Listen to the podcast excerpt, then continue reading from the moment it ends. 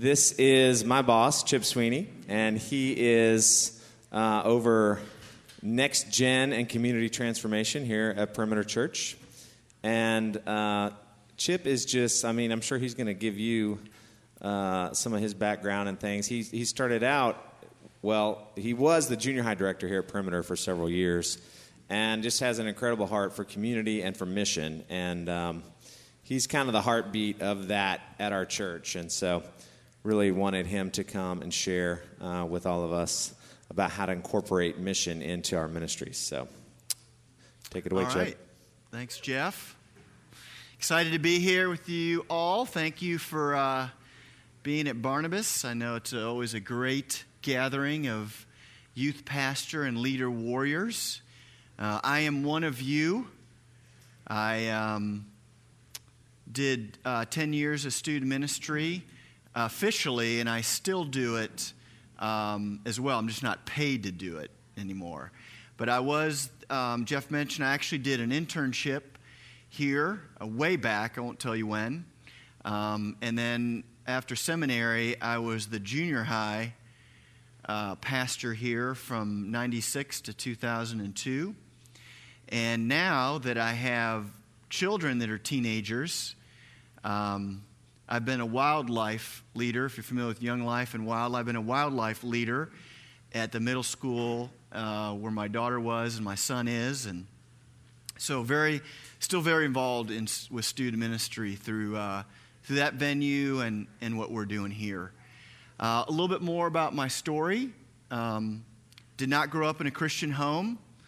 Um, we went to church maybe twice a year. You know, the Christmas and uh, Easter about how often we went to church. I grew up, uh, tennis was my God. Played a lot of tennis, played a lot of competitive tennis, did really well. Um, but I always noticed no matter how well I did, there was always someone else, even if it wasn't in my own city, that could beat me, uh, whether it was in the state or in the country. And um, went to college, um, graduated from college was in the business world, rising up the corporate ladder, and uh, God, through a number of things, was breaking me, and I realized that my life, I had always achieved a lot, but never had fulfillment and satisfaction.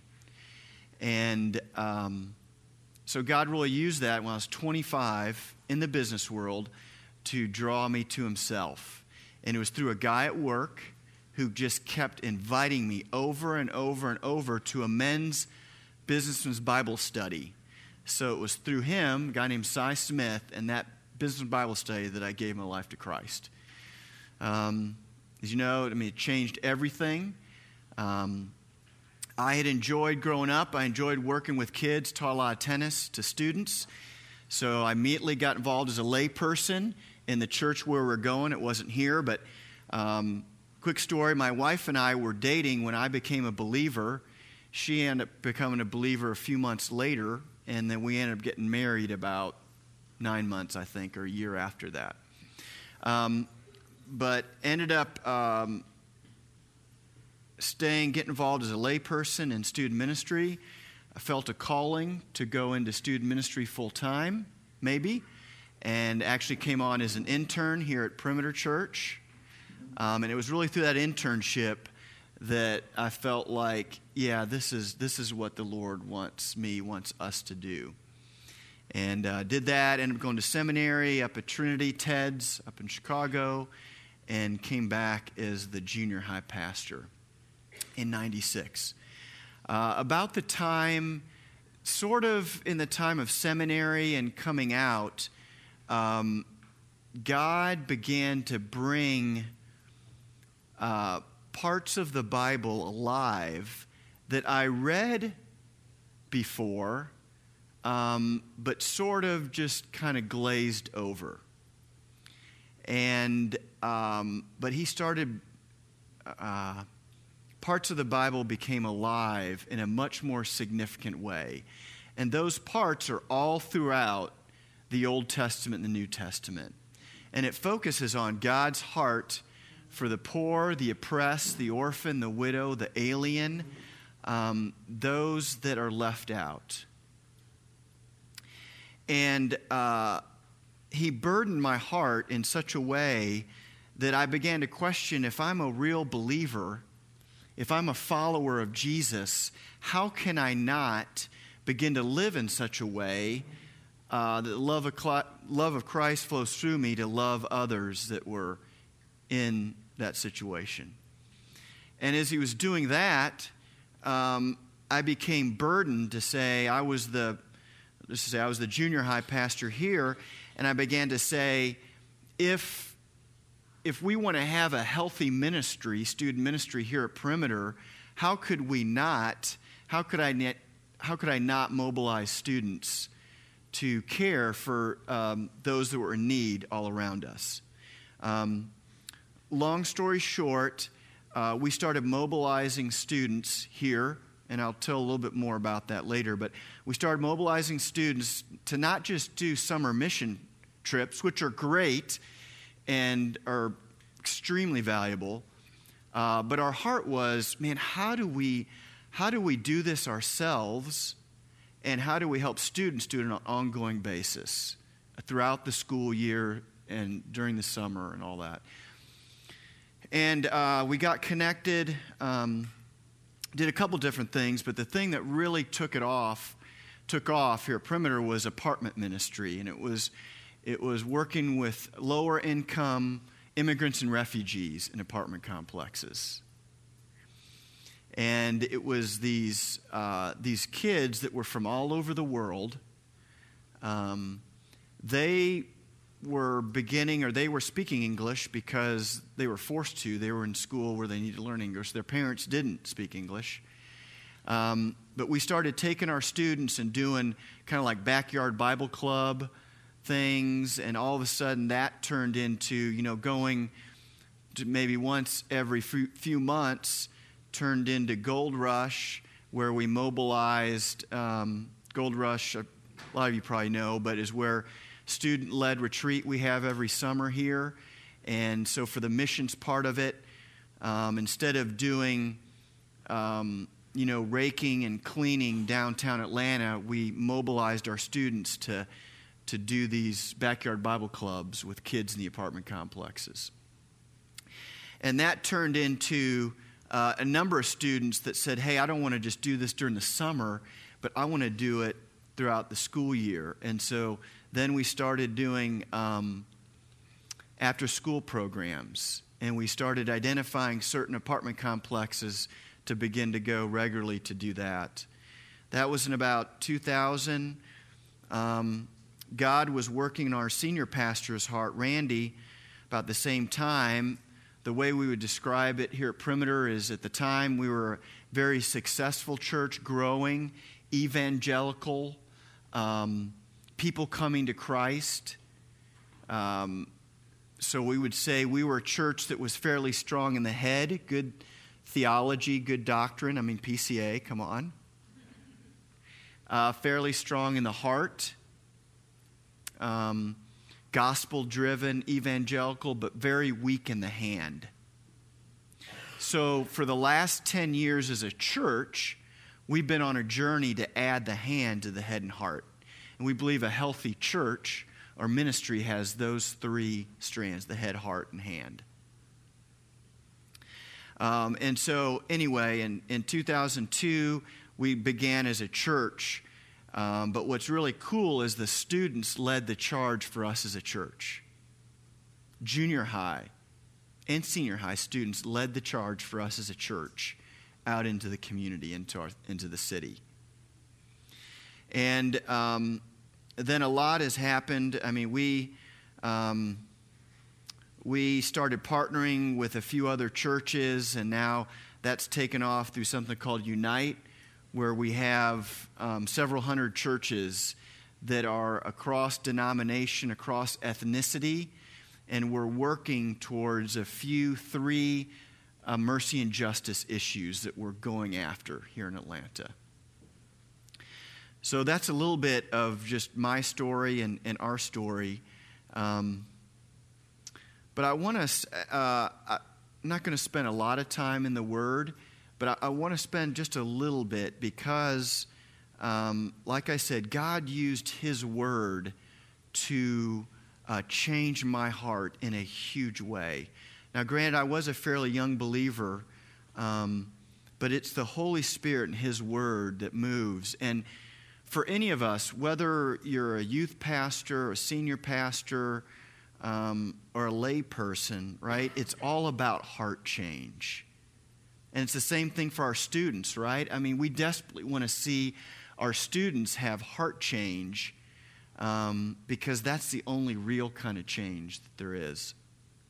So, uh, real quickly, um, I'm going to. This is one Old Testament verse. Then we're going to look at the life of Jesus for just a minute. You guys are familiar with Micah 6 8? Probably. If not, says this He has showed you, O man, what is good, and what does the Lord require of you? So, what does the Lord require of us? People, humans, men and women, to act justly and to love mercy and to walk humbly with your God. Act justly, love mercy, and walk humbly. Now, if you look throughout the Old Testament, it's amazing. Throughout the prophets and Psalms, um, God's heart for the downtrodden, again, the poor, the oppressed, the orphan, the widow, the alien, is just, it's apparent, it's clear. Um, he cares for those that are hurting. And certainly, right, that includes those that are spiritually lost. Um, and, and, as I share, I think unfortunately what's happened, the evangelical church, and this is, this is um, beginning to to get better. But for a long time, the evangelical church, us, we separated word and deed, even though Jesus never did. Right? Word, absolutely. We, we are called to proclaim Jesus, to share the gospel. How else will people come to know him?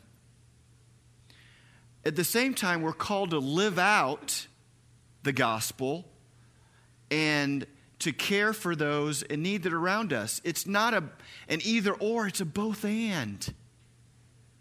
And that's what Jesus showed us. Um, Luke 4, this, is, this really struck me when uh, this is Luke 4 16 through 21. And it's the beginning of Jesus' ministry.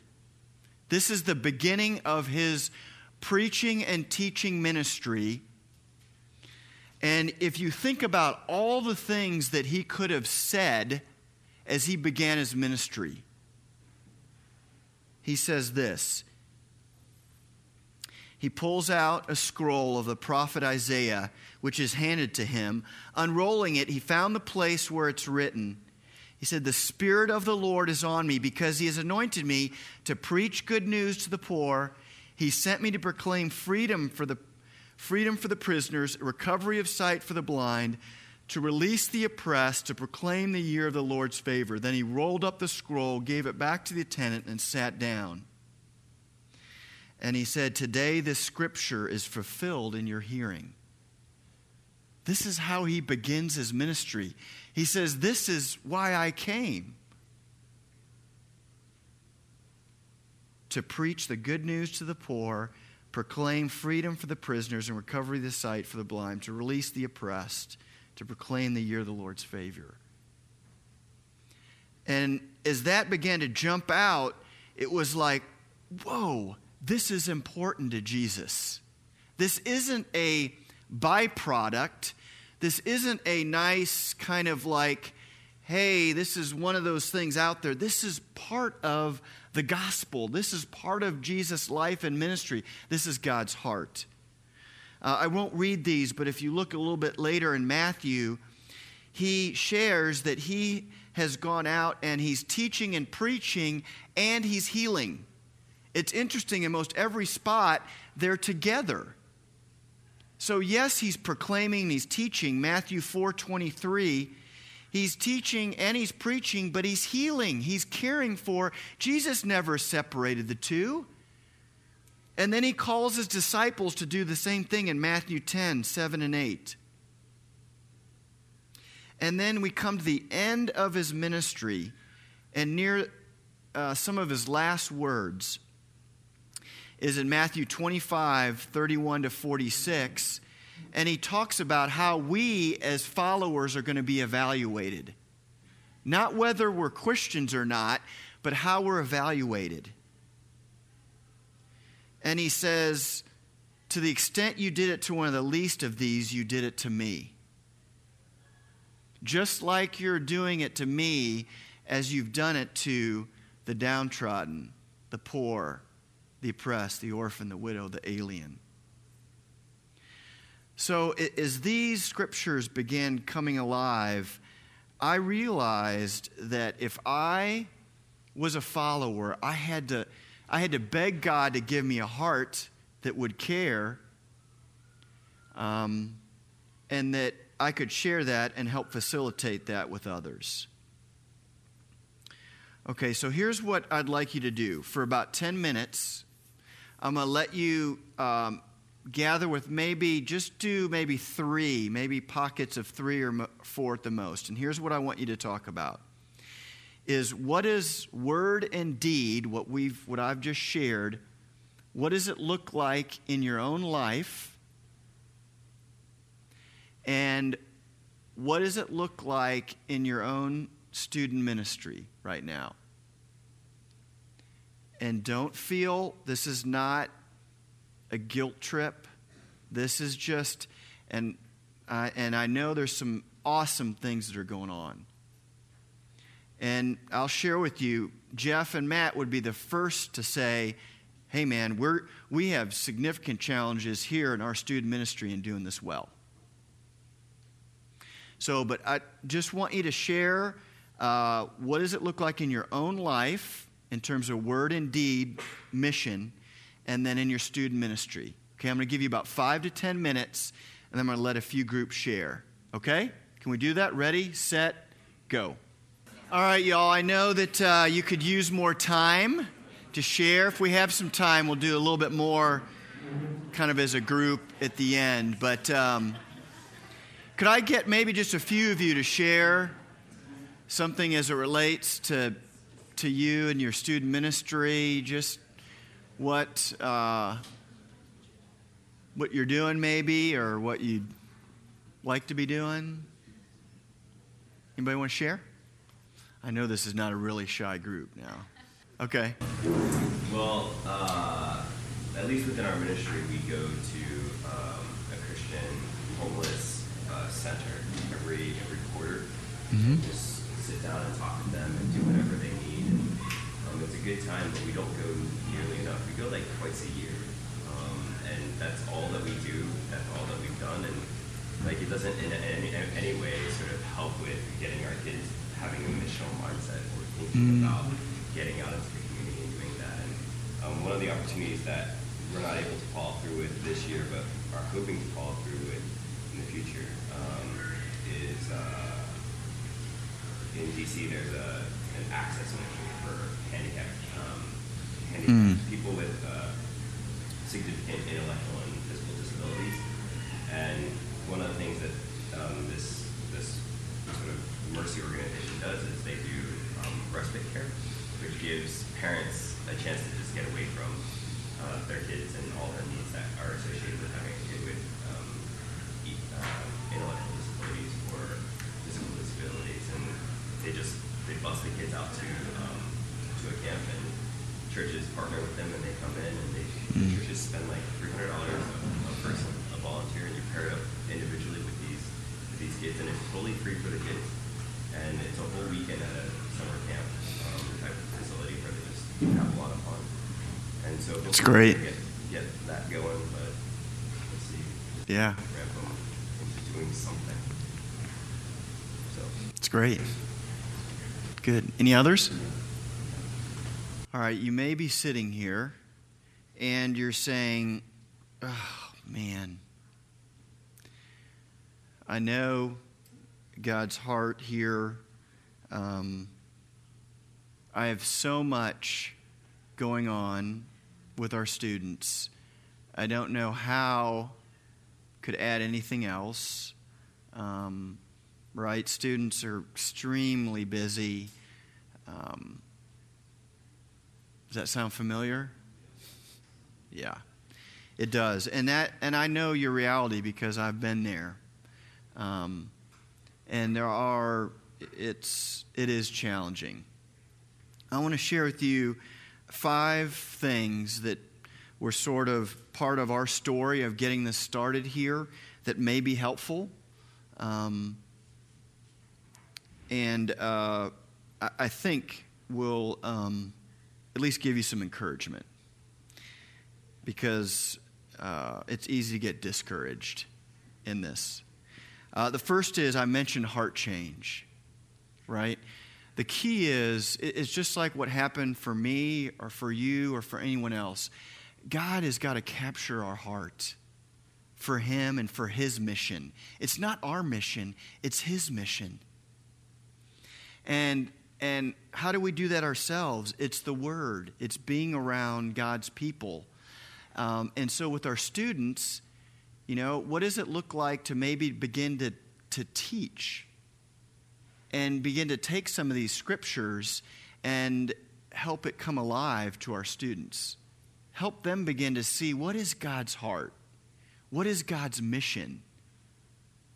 Um, and what does that look like? So maybe, again, it's just a, you know, I don't know, a couple weeks out of the year, or, or you begin to, um, you know, put it in stories throughout. But um, I think it's the bottom line is heart change, and it's through His Word and uh, through prayer that our hearts and their hearts are going to change, and that's what happened uh, happened with me and happened with us as student ministry. Uh, the next one is a saying that uh, I think will be encouragement. Think big, start small, go deep. Think big, start small, go deep. Um, the think big is um, have a big vision related to your student ministry. I'm not, not just talking about this, the missional piece of word and deed, but have a big vision for um, your ministry and for the impact that you want to see happen in your students' lives. Dream big. Um, what is it you want to see um, happen in your students' lives between now and um, not just the end of this year, but even over the next three to five years? Have a big vision. Dream big. Think about if God was to come in and change your leaders' hearts, our hearts, our leaders' hearts, and our students' hearts, what could that look like in terms of mission in your community, in your city, and those schools where, for example, your students are? But don't think you have to start big. In fact, I think that's where we probably get hung up the most is thinking, oh my gosh, I, I don't even know where to start. Well, start small. Think of something small and tangible that you could do with, say, you and your small group or discipleship group. Or um, for me, as we were getting started, I started taking my discipleship group at the time to a place that was for um, homeless kids. It was homeless women and children, really, but we were working with the kids.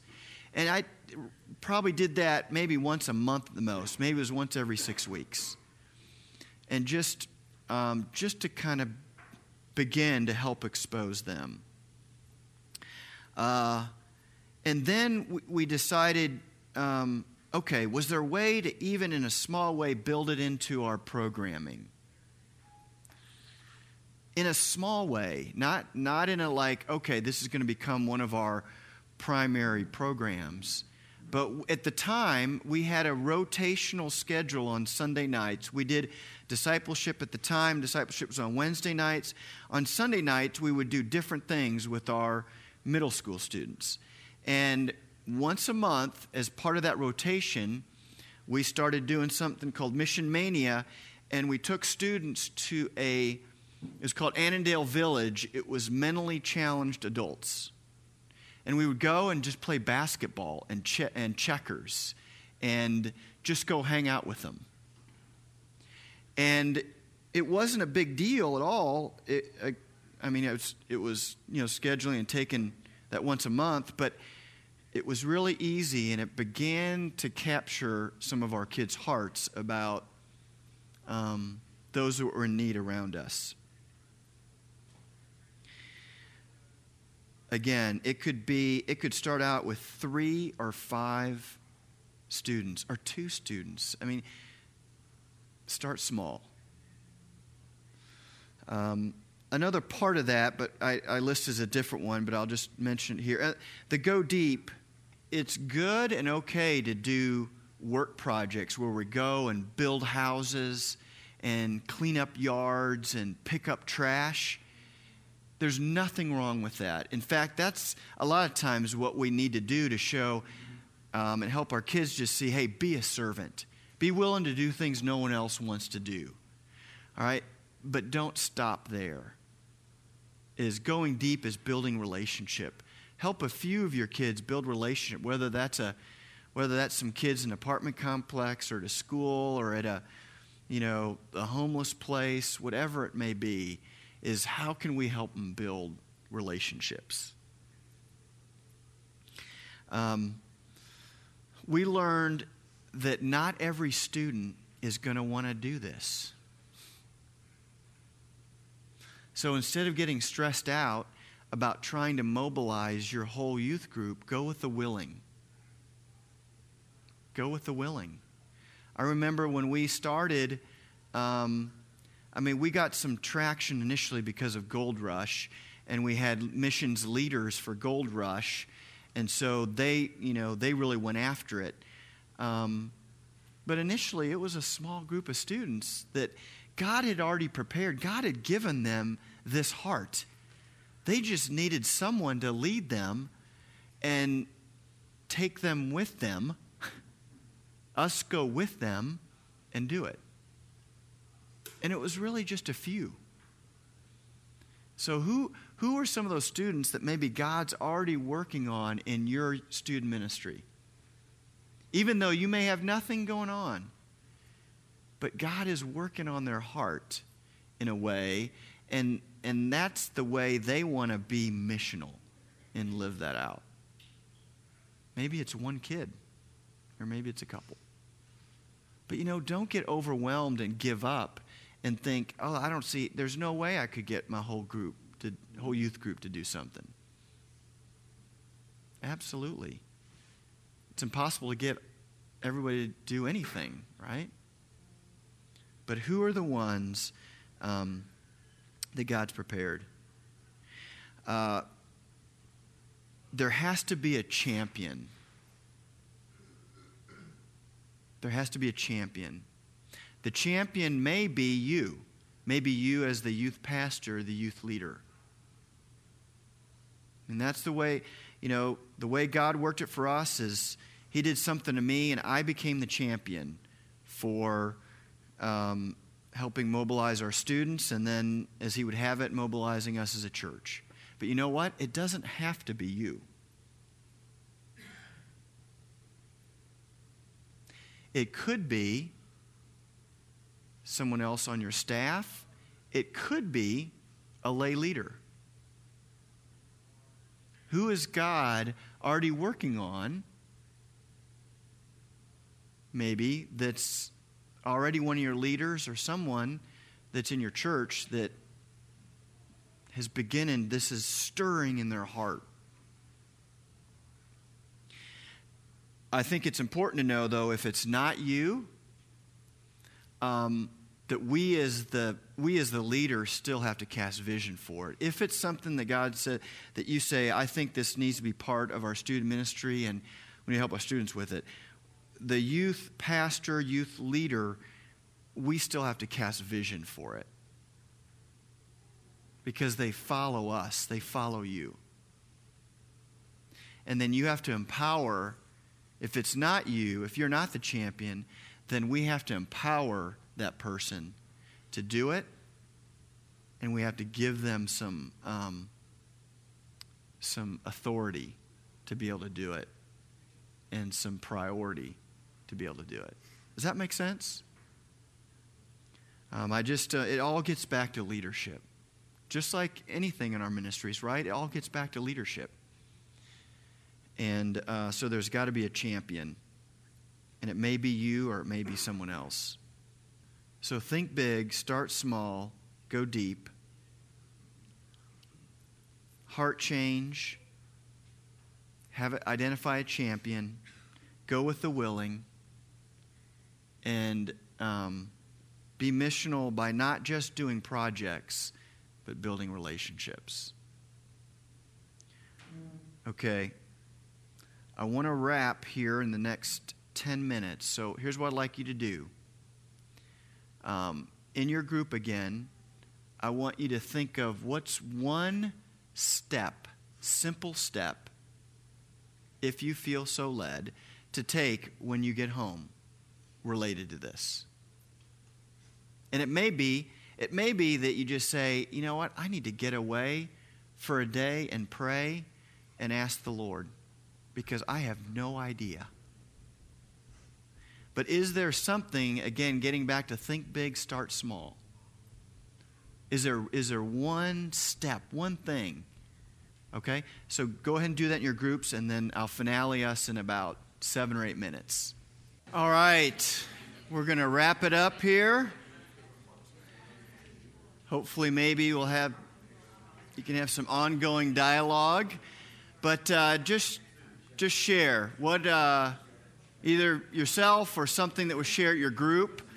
What are any, any takeaways?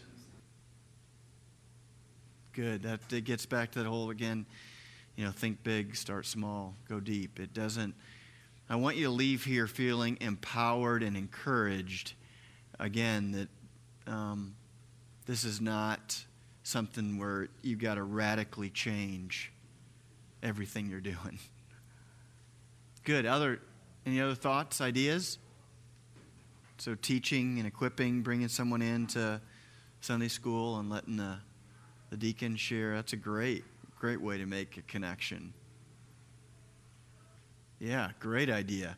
And I love what you said about, you know, if you don't, particularly if you don't already have um, some ministries or some organizations that you're already partnering with, but to begin, step back a little bit and kind of better understand your community around you and even do a little bit of that kind of research and find out what's already going on. What we did is we launched, when we launched community outreach is we, first of all, we had to confess that uh, we were not doing as a church, and then uh, and that we didn't know what the needs were, and then we began to research and find out not only what the needs are, but who are some of the best uh, players, assets, organizations, and that we're doing things. Um, so I think that's that's a great idea. Yeah. And is there something that's not nearly as sexy, but right, is right around your community and your city, that is a real tangible way uh, for them to make a difference? Yeah. Well, that's man, what a great opportunity you have with those students going and being able to come off that, and that's very exciting. Good. Any other thoughts? Well, let me say thank you for who you are and what you're doing. There is no more strategic ministry than student ministry. And I know some of you have been in this a long time, and some of you may be just getting started. Um, be encouraged that you're having more of an impact than you'd ever imagine. And um, I know just recently I got a letter from a girl who came up through our student ministry and now is getting ready to go into full time uh, sort of local missional work.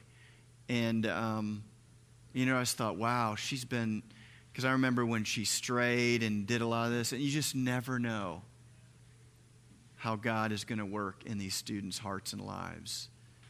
So be encouraged. Thank you for what you're doing. Um, and uh, let me pray and we'll close. Father, we uh, give thanks for the gospel.